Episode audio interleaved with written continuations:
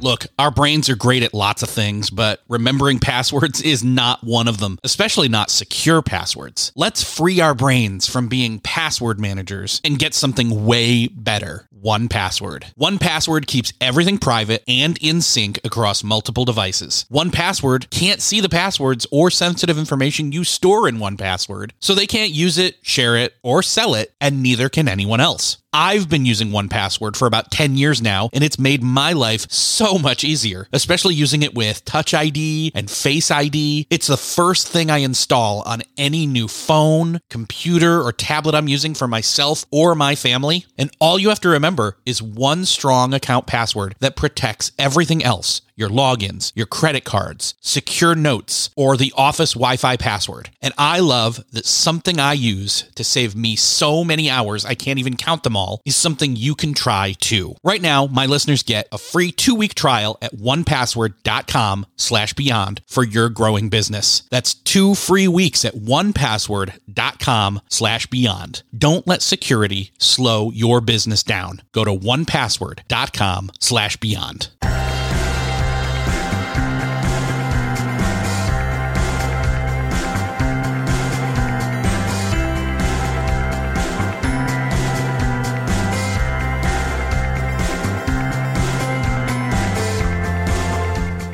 Welcome back to another episode of Beyond the To-Do List. I'm your host Erik Fisher. This is the show where I talk to the people behind the productivity. This week I'm excited to share with you a conversation I had with Stanley Robertson. He's the author of the book Quit: The Last Principle of Success. And in this conversation we're going to talk about what he calls quit shaming and the stigma that surrounds the word quit or quitter or stopping doing things we should stop doing. We also talk about his four step process on how to be a successful quitter, as well as talking about bad reasons to quit something so that we don't quit things we shouldn't be quitting for bad reasons. And we go way beyond other phrases you may have heard on this show before, like sunk cost fallacy and opportunity cost, although you'll hear them again here in context. So quit whatever else you're doing and pay attention to this conversation with Stanley Robertson. Well, this week I'm thrilled to welcome to the show for the first time Stanley Robertson. Stanley, welcome to the show. Hey, thanks, Erik. I appreciate you having me. So, you are what is known as the quit doctor. So, what kind of study is involved in earning that doctorate? All right. So my doctorate officially is actually in business. Yes. Uh, but the reason why I am referred to as the quit doctor is because I wrote a book entitled Quit the last principle of success. And I have made it my mission in life to help people free themselves from this notion that you can never give up anything. Uh, in other words, I want people to feel, um, don't feel obligated that you have to stick with something that's not working for you. We should quit as often and as freely as we like. Uh, at least that's my theory. I know that many people have these characteristics or these things or principles in relation to success. And my theory is that we should add quitting to this list of success principles. Oh, I think you're 100% correct there. And, you know, in so much as we've talked about quitting on this show previously, it's always been within the confines of uh, the opportunity cost, where, mm-hmm. which, which I'm sure that plays into quitting for sure. sure. It's mm-hmm. it, it's definitely about stopping things and starting things. Um, an opportunity cost basically means that if I'm mm-hmm. saying yes to one thing, I'm saying no to every other option. You only you in every opportunity or in every choice, there is only the ability to give a yes once, and the no goes to the rest of the options. Mm-hmm. Yeah, that is true. Um, opportunity cost is a very big deal in the when it comes to quitting. However, we should not just be looking at well, if I say yes to this, I have to say no to that. But the the problem for me with the whole concept of quitting is that as a society, we have turned the word quit into a dirty word. It's a mm. bad word. So people are embarrassed to even say I quit. In fact, I've recently coined the term quit shaming. You know, like we have this this notion of fat shaming. If you're overweight, someone may try to um, embarrass you or talk about you because of your weight. And we refer to that as fat shaming. Well, I think we do something called quit shaming, where we actually embarrass people because they have quit things. Yes, exactly. And that's why I was excited to talk to you because I knew that again, opportunity cost is one sliver of this, but it's not the whole picture. And there's just this, like you're saying, there's this stigma around quitting and and stopping things appropriately and i think that's where we get tied up in it is because we, we've we've been told as we were growing up that you know th- there's the trite sayings of uh, you know quitters winners never quit and quitters never win. Mm-hmm. and it's really about though uh, knowing what to quit and and when to quit and and honestly even when not to because again it's the when not to that we always get hung up on. It's this well if you just quit if you go around quitting everything in life slacker uh, you don't have any perseverance or stick to itiveness or character or all these other you know uh, grit. Like and that's just not true. Right. True. You're correct. That is not true. Now there is a place on the success spectrum spectrum for sticking to it and having grit and perseverance. All of that is very important if you're going to be successful in life, in relationships, and in your endeavors. However, we should not overlook the idea that sometimes you're going to have to give up some things. In fact, 100% of all human beings have had to quit and will have to quit things in their lives. The problem is when we do have these things we need to quit, we struggle. So what you're saying is true. We do, it is important that we know what to quit and when to quit. It's also important that we know when not to give up. Well, let's get back to this. This I, I don't know, like just the the stigma, I guess, or the quit yeah. shaming, like you said. How mm-hmm. did we get to that point? Because I don't really remember that being something um, and I'm, I don't know, maybe it's not recent that it feels like it's, it's come into play, but I just feel like that's not something that just has been around forever. Uh, maybe it was appropriate, uh, you know, to, to be able to stop it. Well, let's just say it is appropriate to stop mm-hmm. things when they're not working. And I don't understand when we got to the place where that became a bad thing. That's true. The notion that winners never quit and quitters never win is something that was coined by the professional football coach Vince Lombardi. And Vince Lombardi, of course, he was true to what he was saying is that as an athlete, you have to push through in many instances. So that's how he came up with this idea that winners never quit. Because if you're going to win the game, you have to keep going forward. And that is a true statement. The problem is we've adapted that framework, that mindset for everything in life. And it just doesn't work. It just doesn't make sense. As a matter of fact, it doesn't even make sense for professional sports because sometimes you have to give up the game. Sometimes you do have to know when to release it. In terms of when this whole concept came about, I can't identify a specific point in time, but it was somewhere. Uh, in fact, it was even before Vince Lombardi coined his uh, his phrase winners never quit and quitters never win it was actually prior to that that we came up with this notion and what we've done is the word itself q-u-i-t actually has now become synonymous with loser mm. yes yes like a like again you call somebody a quitter Mm-hmm. And it just right. feels like like that is a negative term. I don't think there's any yeah. positive. Nobody hears that and thinks positive at no, all. No, no, no. That term literally is an insult. So if you want to insult your friend, call him a quitter and see how fast they throw up the dukes. Yeah. oh man. Yeah. I mean, we, so we've gotten to that place where that's the way it is, and it. You're saying yes, but it should not be so. Right. I'm, yeah, I'm saying that it should not be so because the reasons why we quit does are there are some very valid reasons why we ought to be quitting. We ought to be giving up. And I'm afraid that we know as human beings, we know that we should stop doing certain things, but we don't stop the things because of the stigma. And that's really where the problem comes in. So we all can either stop or keep going forward. But if you're if you are reluctant to stop doing something because of the external pressures, then that's where the problem comes in. So what we end up doing is we're in relationships that are just toxic. We we work jobs we hate. We live in cities where we don't want to be. We have these negative uh, mindsets that we can't release ourselves from. Um, I'll give you just a quick example. Yeah there's this young lady I know out in Southern California. She was married to this guy. He was this tall, handsome French guy. And she was overweight and she was quit. She was fat shamed. Her husband actually fat shamed her. So one day they had a baby. After the delivery of the baby, he comes into the bedroom. He reaches down, you know, the excess kind of flap of skin that's left over from the delivery. He reaches down to her stomach, um, lifts up the flap of skin, and he says to his wife, Do you think I could be attracted to that? Now, clearly this is a very toxic relationship with this person, mm-hmm. but she refused to give up the relationship, give up the marriage, because in this society, you don't get a divorce. You don't. If you do, someone is going to say, "Oh, you should have stuck with it. You you you didn't have enough faith. It would have worked out. You didn't try hard enough. You ought to do something else.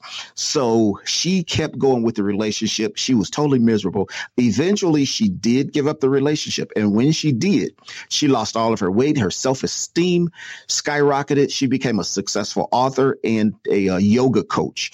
So just the idea that she would not give up that relationship. And I'm afraid that the reason she she couldn't give up the relationship is because of this emotional attachment to the person and the pressures to remain married. And I'm not suggesting that people should run around and divorce all over the place. However, it's in some instances, you have to be able to release that so that you can move on and have a more healthy life.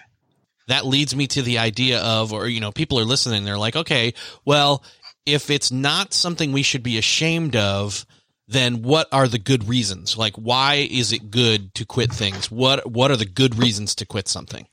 That is an excellent question.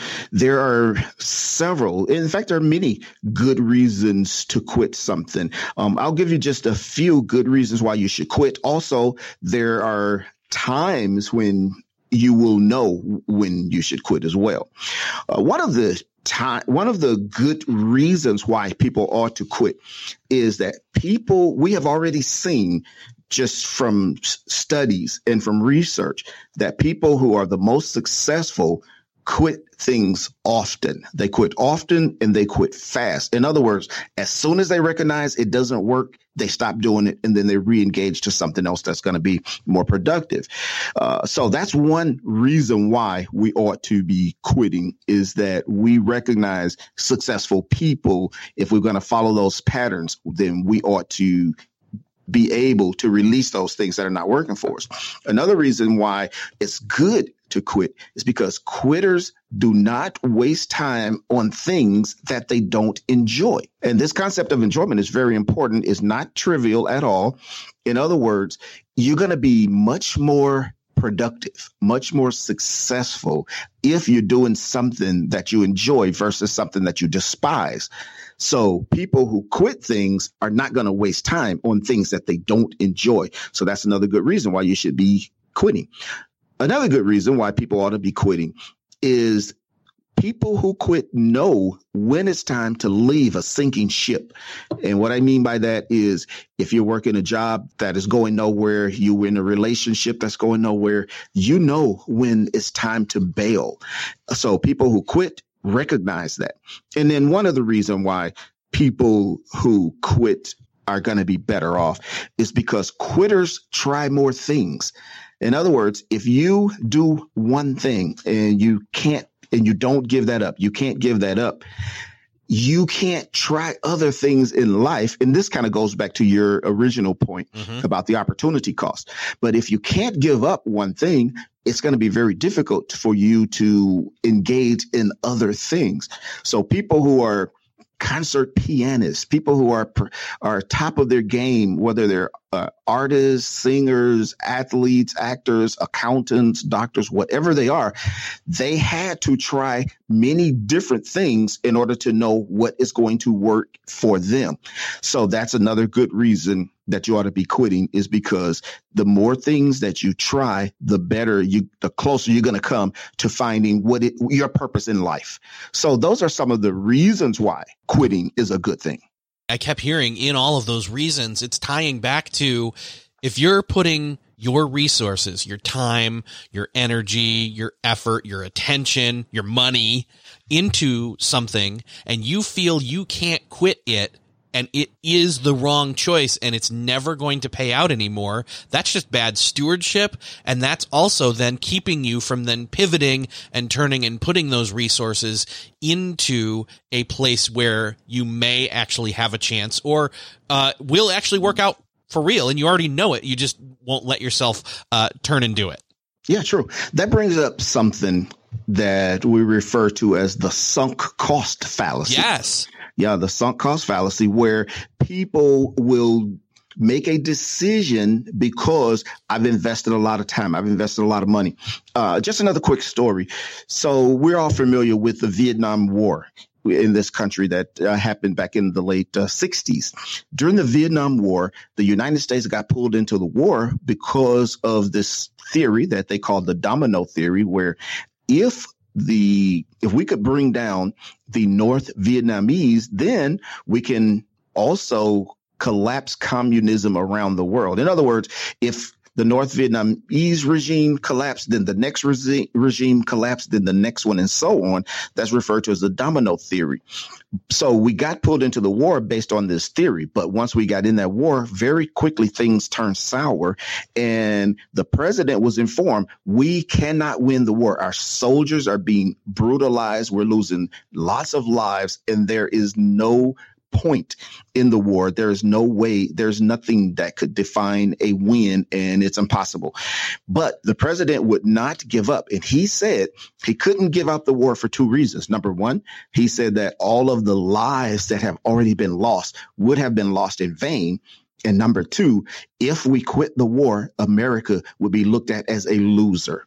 Now, this is absolutely absurd if you continue to think about it because no matter what you do, it's not going to bring back the lives that were lost. As a matter of fact, we lost tens of thousands of additional lives because we would not quit the war. So this is this is kind of how we go with this sunk cost fallacy. And that is you should not make decisions based on something that you have done in the past. So just because you spent money on something, you spent a lot of time on something, you spent a lot of effort on something, when you recognize that that thing is not going to yield the results that you want, you should give that up because you should be making decisions based on the future. In other words, what's the best decision for me going forward? Not how much have I invested in the past. And that's the problem with the sunk cost fallacy. Uh, that actually ties back to the fact that in our brains, we kind of can't let things go. Like if we if we are moving forward on something and we even if we feel like it may not work out, we feel like we still need to complete it. Well, yeah, and, and there's a good reason for that. We should not do that, but there is a logical reason why that happens. There was a study that was done, and the study is referred to as the jigsaw puzzle study. In that study, they took two groups of people. The first group, they gave them this jigsaw puzzle and they said, work the puzzle until you complete it. The second group, they gave them the same puzzle. So they said, work the puzzle until you complete it. The first group did finish the puzzle, but the second group they interrupted would not allow them to finish the thing. So what they found out is that the group who completed the puzzle went on about their day and they never thought about it again. The group who was not allowed to finish the puzzle because they were interrupted those people thought about the puzzle continuously. So throughout the day, they kept thinking, I could have finished that. I could have done it. I should have had the opportunity. That wasn't fair that they interrupted me and thoughts like that. So what they determined is that the human brain is hardwired for completion. In other words, whenever you're doing something, just internally, we have something built into our brains that want us to complete that task. And that's why it is very difficult to quit or to give up something because whenever you quit something, your brain keeps going back to that thing because you want to complete it. Now, it doesn't matter whether it was good or bad whether it's beneficial or not. Just the fact that you could not complete that task is a problem for the human brain. So that that's really uh, one of the problems that you're just describing. Yeah. So how do we trick our brains to feel like or or disengage uh, with that need to complete something, even if we didn't complete it, so that we can quit positively, so that we can quit uh, things that do need to be stopped? Mm-hmm. There are several things that you can do. I'll, I'll, give you just a quick idea of one or two of the things that you might uh, try. There is something that you can do called if then thinking or if then planning. And when I say if, I mean IF hyphen T H E N. And that just simply means you, you try to connect your activity to a particular event.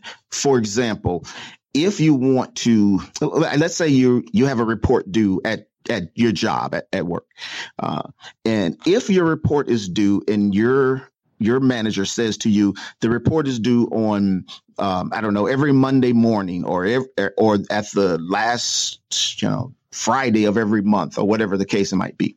One thing that you might try is connecting something to that to doing the thing like this if I have to this report to do every Monday, then maybe I sh- I start the report. Maybe it takes me two days to do the report, so I've got to start on Friday. So in your brain, you have to tell yourself, if it's Friday at 9 a.m., I'm going to do the report. So the if then is if it's Friday, then I do the report. So that way you you will have the report done on Monday morning when, when it's due. Now, what happens is we have this thing called neuroplasticity inside our brains where the more you think about something, the more you do something, it creates a pattern. It's like walking, a, walking along your lawn. If you walk along that same path every single time, you create these grooves, these paths. And that's what happens in our brain. So the more you do a thing, the more you think about a thing, the more you create these grooves, these neural pathways inside your brain. So if you say on, on Friday, if Friday morning at nine o'clock, then it's time for me to do the report. And then the next Friday, it's Friday morning at nine o'clock. Then it's time for me to do the report. And the more you think about that, the more your brain will automatically. So before you know it, you don't have to consciously think about it. You just automatically, boom, Friday morning, you go to the, that spot and you sit down and you start working on that report. So that's one of the things you can do to kind of trick your brain is engage in this idea of this if then thinking. Connect something to the thing that it is you want to do. Uh, that's one of the things. And I'll give you one other quick thing that you can do as well. Uh, sometimes when we are engaged in something, we it's not that we're not going to do it or we don't have good intentions to do it, but we kind of put it off. In other words, we time shift. And the way you can get around this idea of time shifting is a lot of times if you're working on a project or or a goal, it takes a long time to complete it. It could take a month, several months, a year. If you take that, break it down into small chunks, that is a very good thing that you can do. The other thing that you can do is think about it in terms of days instead of, say, months, because the brain processes a day in a different way than it processes a month. So if you say, for example, oh, it's going to take me 90 days to complete the thing, it's different if you say it's going to take me three months to complete it versus 90 days. The brain doesn't like uh, the this idea that it takes months to do something.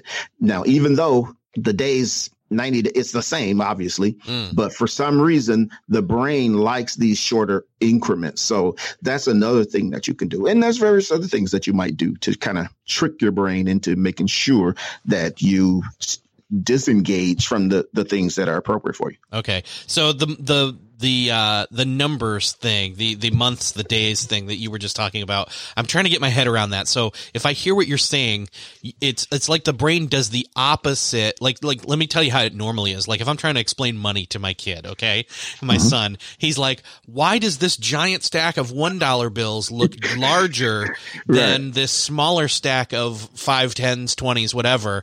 And right. we had to explain that like these bigger bill, these not the bigger the bigger stack visually, but the the ones that have more on them are worth more. And it's kind of like that but flipped where our brains then can like our brains can tell that uh, even though a hundred dollar bill like for example uh, you use the the example of 90 days and 3 months. Mm-hmm. so in my brain i know that the word month means 30 days and i'm kind of calculating that. But you're saying that if we lean towards the smaller increment, even though it may be a larger number of that smaller increment, mm-hmm. it makes it feel more uh, able to be done. Yes, and and the reason why is because in our brains it seems closer. For some reason, the human brain, the the smaller increments, in other words, a day it obviously is closer than a month even if it's 90 days, it still feels to us that it's closer than three months. Obviously, it's the same time, clearly, but just the idea of converting it into days. So if you have one year, you know, a year is 365 days. It, it, makes us feel better to say, oh, I've got 300 days left than to say I've got 11 months left.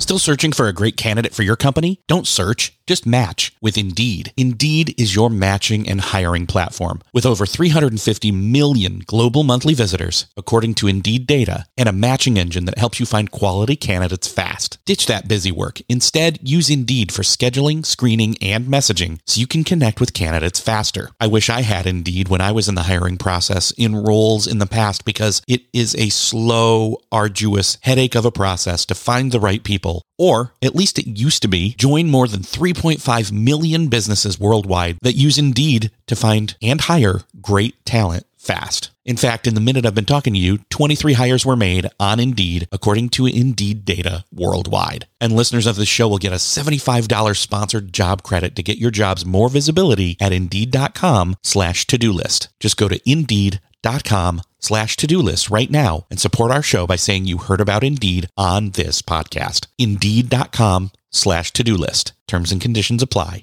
Need to hire? You need Indeed. What's something that works so well, it basically feels like magic? For me, I'm thinking air conditioning, noise canceling headphones, definitely. Meeting free Fridays? What about selling with Shopify? Shopify is the global commerce platform that helps you sell at every stage of your business. From the launch your own shop stage to the first real store stage, you don't have to just sell your own stuff anymore. With Shopify Collective, you can curate products to sell from brands you love and give your customers more variety and your business more sales. Shopify is your no excuses business partner. Sell without needing to code or design. Just bring your best ideas and Shopify will help you open up shop. Shopify also helps you turn browsers into buyers with the internet's best converting checkout, 36% better on average compared to other leading commerce platforms, and sell more with less effort thanks to Shopify Magic, your AI powered all star. Sign up for a $1 per month trial period at shopify.com slash beyond. Again, go to shopify.com slash beyond now to grow your business no matter what stage you're in. Shopify.com slash beyond. Another day is here and you're ready for it. What to wear? Check. Breakfast, lunch, and dinner? Check. Planning for what's next and how to save for it? That's where Bank of America can help. For your financial to-dos, Bank of America has experts ready to help get you closer to your goals. Get started at one of our local financial centers or 24-7 in our mobile banking app. Find a location near you at bankofamerica.com slash talk to us. What would you like the power to do? Mobile banking requires downloading the app and is only available for select devices. Message and data rates may apply. Bank of America and a member FDIC. Goal disengagement is the technical term for the concept of quitting. Because uh, I've read I've read all the books that I could find and studied all the research. That I could find on this idea of quitting. And nowhere in the research does it use the word quit. They always use the word goal disengagement. Goal disengagement, there are two components to goal disengagement. In other words, if you want to be successful at the idea of quitting something, you have to do two things. Number one, you have to give up the effort. And number two, you have to give up the commitment. So if you give up both of those things, you can be successful at quitting something. But the problem is we struggle with the second part. In other words, we most of the time we can give up the effort. Giving up the effort just means stop doing the thing. But the problem in our brains is the commitment part. So you stop doing the thing, but you still feel committed. You still feel connected. You still want to complete the thing. So it's kind of a psychological problem for us to give up the commitment to the idea. Um, I had this friend who was a football player in college and he wanted to be a professional athlete. He got a tryout for a professional sports team on his way to the uh, camp to the sports team camp. He missed his flight. He was, uh, it was kind of, uh, uh, funny. I, I, it wasn't funny to him at all, but I guess it's funny to me now after the fact. But he was on his way to the airport and he was, he had his boom box along with him. This is some, a little, a little time ago and he forgot his battery. So he went to the local uh, convenience store to get some batteries and he missed his flight as a result. Now, uh, of course, I'm sure he's kicking himself in the butt all the way back home. But the point is that he was not able to make the training camp, which means that his opportunity for that professional outfit was gone. The effort obviously was gone because he couldn't make the uh, the training camp, but his commitment to the notion of playing football stuck with him. He could not give up the commitment. So he chased that dream for years and he became miserable. He started drinking. He started having other uh, problems as a result. Uh, now, eventually, and this is years later, I mean, I don't know, 10 years later, 12 years later, he finally gave up the commitment to that thing. And then he became very happy and healthy. And he was able to go out and start a nonprofit organization and do some great things after that uh, after that fact. But the point is that in terms of goal disengagement, you've got to be able to give up both the effort and the commitment. If you don't give up the commitment, you're going to struggle and it's going to cause you um, problems, both mental and physical, by the way. So, how do we uh, wrap our head around? Let's go with that neuroplastic, neuroplasticity mm-hmm. word there, where we're training ourselves to uh, fight against exterior uh, you know expectations and that stigma of if i quit this i'm going to be quit shamed. And how do we get to that point where we realize uh, you know what? Even if i do get quit shamed i know i made the right decision and i'm just changing tracks like on a train to get to the right destination. And if they can't see that that's fine. I know it. Yeah. Well i've came up with this four step process to help people uh, get to that point. Perfect. And I, um, I'll describe the four steps just, um, you know, briefly, like so really, really super fast. I use the acronym QUIT, Q U I T, to describe the four steps. Step number one is to quit quickly. That's the Q. Quit quickly. In other words, as soon as you recognize that something is not working for you, you need to disengage from that thing. But of course, there's a problem. So you may recognize that you need to quit, but you got this emotional baggage that prevents you from doing it. Which brings us to step number two, the U. So Q, U. U is to understand the negative emotions. So if you understand the negative emotions, I believe, and I think that, you know, studies bear this out, that the more you know, the better decisions you can make. So if you understand what's happening in your brain, if you understand some of the things that are preventing you, if you understand the external pressures, you will be in a better position to navigate around those things. So if you don't know that the brain is doing something, you know, you're not going to be able to You, you just kind of go along with it. But so that's the second thing is just understanding that. And part of that means some of the things we've been talking about, you know, recognizing, recognizing about the sunk cost fallacy and understanding how to convert, you know, months or years into days and some of the other techniques that you can use, the if then thinking and so forth. So all of those things will help you navigate around the negative emotions associated with the idea of quitting. But that's the U. And then Q U I. I is to initiate new goals. And this is a very important point in terms of being able to give up something. If you're going to quit something, one of the way to get past the stigma or the embarrassment of giving up the thing is to do another thing. For example, many, many people work jobs that they literally hate. In fact, they despise. And that's because, um, you know, they don't like what they're doing. They are, or whatever the reason is, they don't like the job, but they keep doing it anyway. Well, one way that you can free yourself from a job you hate, and I think most people will give the same advice, and that is find yourself another job first. And that's important for various reasons. But in terms of the negative emotions, if you find another job, it's more, it's much easier for someone to say, let's take me. If I'm going to leave my job, it's going to be very, uh, especially for men and, and I'm sure many women as well, our identities, our livelihoods, our lifestyles, our families, all of that is tied up into our jobs if you're going to leave that job, you're going to feel very bad. However, it's a lot easier to say, let's take A and B. A, I say, I quit my job. Well, that's really bad. People are going to be like, what is wrong with you? Your wife, your kids, everybody, your bill collectors. On the other hand, B, if I say, oh, I quit that company, but I'm going to be doing X. So in other words, you replace the first thing with something else. It makes it much easier to disengage as long as you have something else that you have going. So that's why step number three is to initiate some new goals. Once you have new goals in place, you know what you're going to do when you quit the first thing. It's much easier to make the decision. And then the final step is the T, Q U I T, which is to transform your behavior. Once you do make a decision that you're going to quit something, you can't keep doing the same things that you were doing before.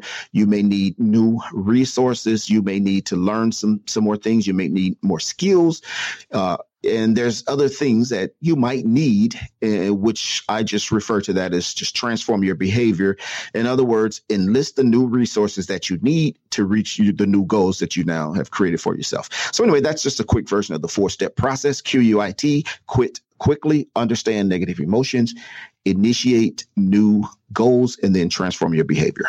Oh, that's great. Yeah. And that encompasses a lot of what we've uh, previously talked about in this conversation. Something right. we haven't hit on yet, though, is we talked about good reasons to quit. What about bad reasons to quit? I've got to, I've got to think that, you know, uh, for, for all those people out there who are fearful of quit shaming and, you know, that they'll be quit shamed, that there are good reasons to not quit things. That's so right. what, you know, what we should not quit certain things for these bad reasons, right?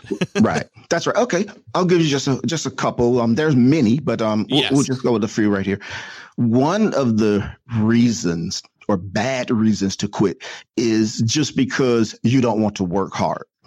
That is probably one of the worst reasons you can have for quitting something. No one should ever quit something just because they don't want to work hard because all that's going to do is that's really that's really what a loser means. It's like, oh, you don't you don't want to work, so now you're gonna quit. You know, you should that is that's just not a good reason. Now, if you don't want to do the thing just because it's not making you happy, it's not leading to your success, it's not making you a better person, or you just change your mind and you just decide, hey, I don't I don't want to do this thing anymore, that's valid.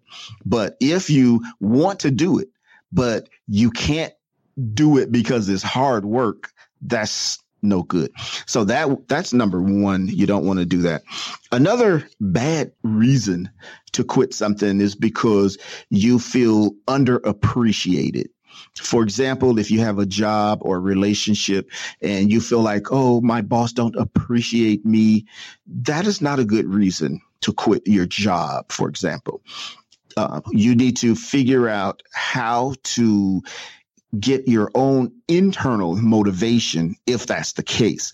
Now, of course, it's better for managers to recognize good work, recognize great employees, but we know that all managers are not good managers.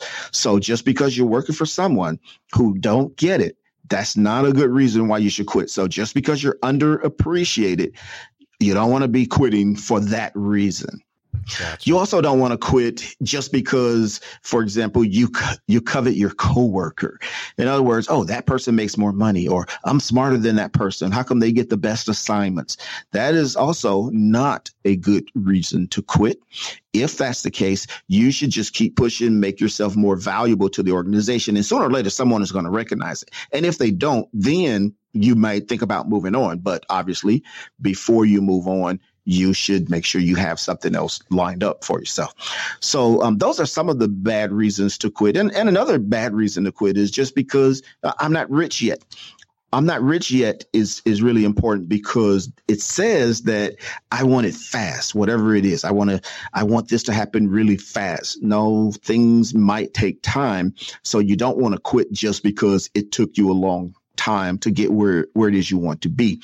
You just need to evaluate. Is this important to me? Why is this important? Is this still my goal? Is this still something that I want to achieve in life? If it is, you want to keep going. You don't want to stop doing it just because, because your breakthrough could be right around the corner. It could be tomorrow, next week, next year. You don't know. So you don't want to give up just because it's taken a long time. And uh, finally, th- this is a really good reason uh, or bad reason, I guess, why you should not be quitting you shouldn't quit just because you're mad. You know how you're playing a mm. basketball game and it's like, oh, I'm mad, I lost, I'm going to take my ball and go home. Well, that's ridiculous.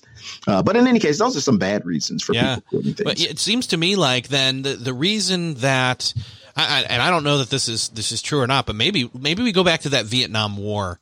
Uh, mm-hmm. example, and maybe it was just that it was too emotional or uh, prideful or irrational a decision to uh, it, we would fe- supposedly feel the shame if we pulled out, if we quit.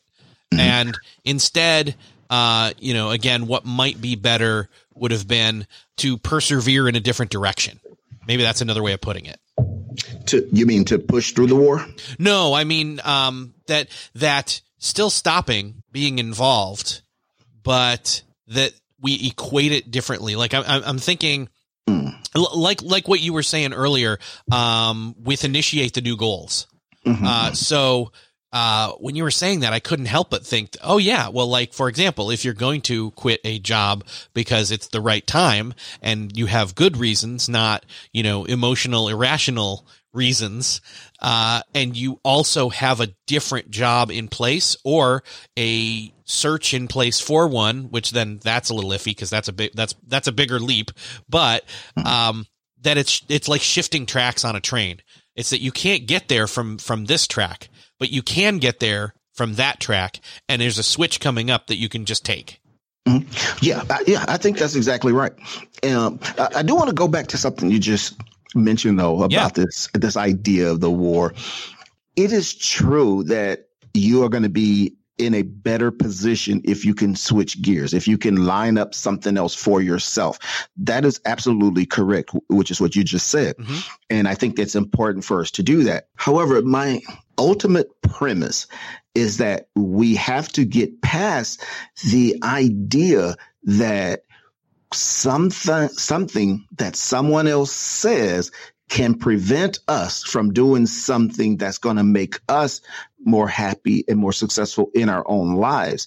In other words, we have to get to the point where number one, we don't care mm. that someone thinks quitting is a bad thing. But ultimately, as a society, my real goal is this is to change our perception of the word quit. So if you hear the word perseverance, there's nothing negative about that, right? It's like, oh, that's a positive thing. Oh, that's a good thing. You need to be able to persevere if you're going to be successful. Or you need to have, you need to have good talent if you're going to be successful. You need to have good uh, resources if you're going to be successful and all these things. I'm saying quit the word quit and the idea of quitting as a society, I want to see us change that concept from a negative to a positive. In other words, the word quit itself is neither positive or negative. In fact, it's neutral, which means that quit. I mean, there's nothing inherently negative about quitting. The reason why quitting is negative is because as a society, we have deemed quitting to be a negative thing. And I'm saying that as a society, we need to get past the idea and we need to look at people who quit things in a different way. We should not be looking at someone as a loser just because they quit something what you're trying to do is is shift or uh, undo some of the false education that we've had up till this point. Right. Uh, and and I can't think, you know, I can't use the word education without thinking about kids and how you know at times we as parents or us as kids have had the parents who made us do certain things for the for the character building for right. the you know for the you will learn perse like we've been using the word perseverance you will learn perseverance to complete something and I, there's a balance there right like between mm-hmm like maybe we were learning the wrong thing. Maybe we ne- we needed to learn perseverance, but not in a uh, you can't quit anything way, but maybe in a quitting something at the right time is part of perseverance. Sure. And I, I think that's a good point. And I think that parents, now, most parents want very good things for their children. So I think that there's no question that the typical parents, and there may be, you know, a handful of exceptions, but generally parents want the best for their children. So they are going to admonish their kids to keep going and to push through because they know that that does build character and that it's going to be something that's going to be useful in your life. However, I'm afraid that we could be holding our kids back. We could be harming them by by uh, re- refusing to allow them to quit. Because let's say that you have a child and, you know, it's a kid, I don't know, 8, 10, 12, 13, whatever the age might be. If that kid is trying something and that kid decides, oh, you know what? I, I tried playing baseball. I don't like baseball. Or I tried ballet. I don't like ballet. Or I tried soccer. Or I tried the horn. Whatever it is, if you forbid the kid to quit the thing that they're engaged in, how can they try something else that may, they may actually have a very good propensity towards. In other words, remember one of the the reasons that we said earlier why quitters are better off, why quitters are more successful is that quitters try more things. If you are a child, the point of your entire life during those early years is for cre- exploring, Uh, you know, defining your creativity, learning things, growing. You cannot do that if you refuse to stop doing one thing so that you can try something else. In other words, if you have a kid and the kid tried ballet and they don't like it and they say, Oh, I don't like this anymore. Why shouldn't you let them try um, I don't know, modern dance. And then they say, I don't like modern dance. Why shouldn't they try jazz dance? And if they don't like jazz dance, why shouldn't they try the horn? And if they don't like the horn, why shouldn't they try basketball? So I'm saying that that's what kids ought to be doing. They ought to be trying as many things as they can. That's going to help them grow. That's going to help them develop. That's going to help them be well rounded as an individual, opposed to saying you got to do this and you can only do this and nothing else. Um, I, I, just don't know. You know, now I, I, I think that's worked for some people, like I don't know, let's say Tiger Woods, for example. yeah. Uh, yeah, he had to play golf, and I'm I'm sure his dad would not ever let him quit playing golf. However, he probably had a miserable childhood. I mean, I, you know, and, and I mean, it's, theoretically, it's possible that a kid could actually like the thing. Now, if they like the thing, then obviously you don't have to forbid them to quit if they like it because they're going to do it anyway because they like doing it. I'm talking about when they don't like it and you you forbid them to quit just because they started it and you're trying to build character. I think we could be harming them more than helping. Yeah, our role then as parents is better suited to walking them through when they come, you know, being one, being open as a parent and approachable to then two, have discussions about those four steps to, to being a successful quitter, like you stated earlier, that we would, that we would quit quick, um, Yeah. that we would talk with them about, uh, those negative emotions that come along with it and that we would talk to them about then, uh, initiating new goals. What is it that you're then maybe interested in trying next and what makes you excited about that? And so, that is, I think, what I try to do, at least with my kids. And, and then I got to wonder, as I was just saying that, well, what then, uh, you know, and I think this is what you're doing. Uh, you're getting us to then be that par- parental role, uh, for ourselves where we can talk to ourselves and do a quick self analysis and say, you know, where are we at? What are we, what are we thinking? What are we feeling? Is this working? And if not, okay, how do we move on? What are what are the next options? Is there something better than where we're at right now? And what do I need? How do I stop this to then start that? Right. Yeah, that's true. And if we did not do that, for example, if if that never happened with say The Rock, Dwayne Johnson, he'd still be wrestling right now. Well, he recognized, you know what? I'm going to quit wrestling and I want to I want to be a an action movie star. So he quit wrestling and became a movie star. You know, Arnold Schwarzenegger did the same thing. He was a bodybuilder. He'd still be a bodybuilder. Can you imagine? I don't know how old Schwarzenegger is, but he's got to be what, 60 years old? I up there somewhere. Sure. Yeah. So, I mean, what is he 60 years old still trying to be a bodybuilder? Well, that's probably not going to work. But he recognized a long time ago that it's okay for me to quit. He was at the top of his game. In fact, he was probably the, the number one bodybuilder in the world. And he quit bodybuilding and became a movie star. And then he was one of the top movie stars. He quit being a movie star and became a governor. If he never had the ability to quit some of the things that he was doing, he would have never been able to engage in the new things that that he did. And that list continues forever. Just about everybody you, you can think of quit something to do something else. And that is not a bad thing. It- and then, and that's my problem is I just don't know why as a society we have determined that quitting is such a bad thing. I mean, there's there's a lot of bad things I can think of, but I don't think quitting is necessarily one of them. No, no, definitely not. So, I, man, I'm excited for uh, people to get on board with your mission here of changing the way we think about this. And if people are interested in one, getting your book, and then two, uh, connecting with you and you know furthering this process, um, where can you direct them to? Where where is the best place for people to connect with you? Oh, sure. They they can just go to thequitdoctor.com. That's my website. Perfect. Thequitdoctor.com. Um, also, you can always pick up the book on uh, Amazon or any other online bookseller. But um, if just in case you don't you forget the name, the name of the book is Quit: The Last Principle of Success. And if you type that in on Amazon, it'll come up. But um, the, you know, it, it's just as easy to remember thequitdoctor.com, and then there'll be a link to the to the Amazon. Perfect. Uh, Stanley, so awesome talking with you today. Uh, this is definitely something that, you know, doesn't come easy to us, but definitely we need to change our thinking about. And I am so glad to be able to talk to you about how we can do that. So thank you so much.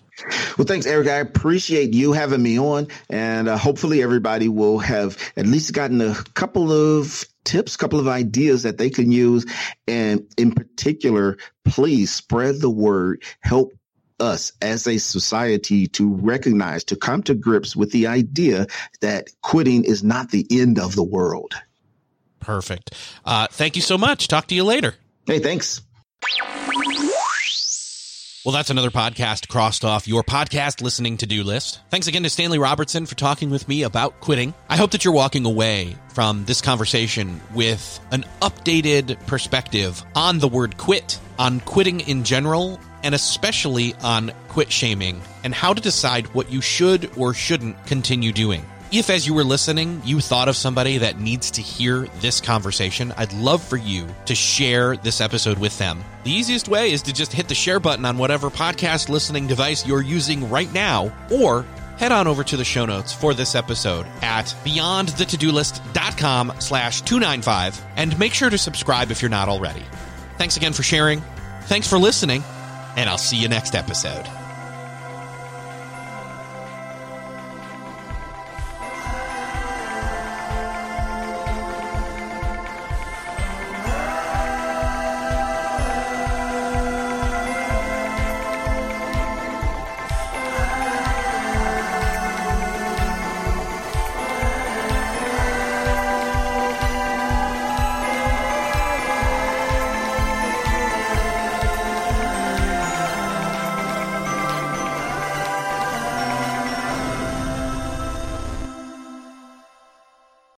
Thanks for listening to the end. If you're looking for a show to start helping you apply these productivity lessons on your business, check out Millionaire University. It's real lessons from real entrepreneurs teaching you what you need to know to improve your business or start one if you've been putting it off. It covers all aspects of business from starting marketing, growing, managing, and everything in between, wearing all the hats. And as an added bonus, I am conducting a number of those conversations, those interviews. So you'll fit right in. Again, that's Millionaire University. Just search for it in Apple Podcasts, Spotify, or wherever you're listening to this podcast.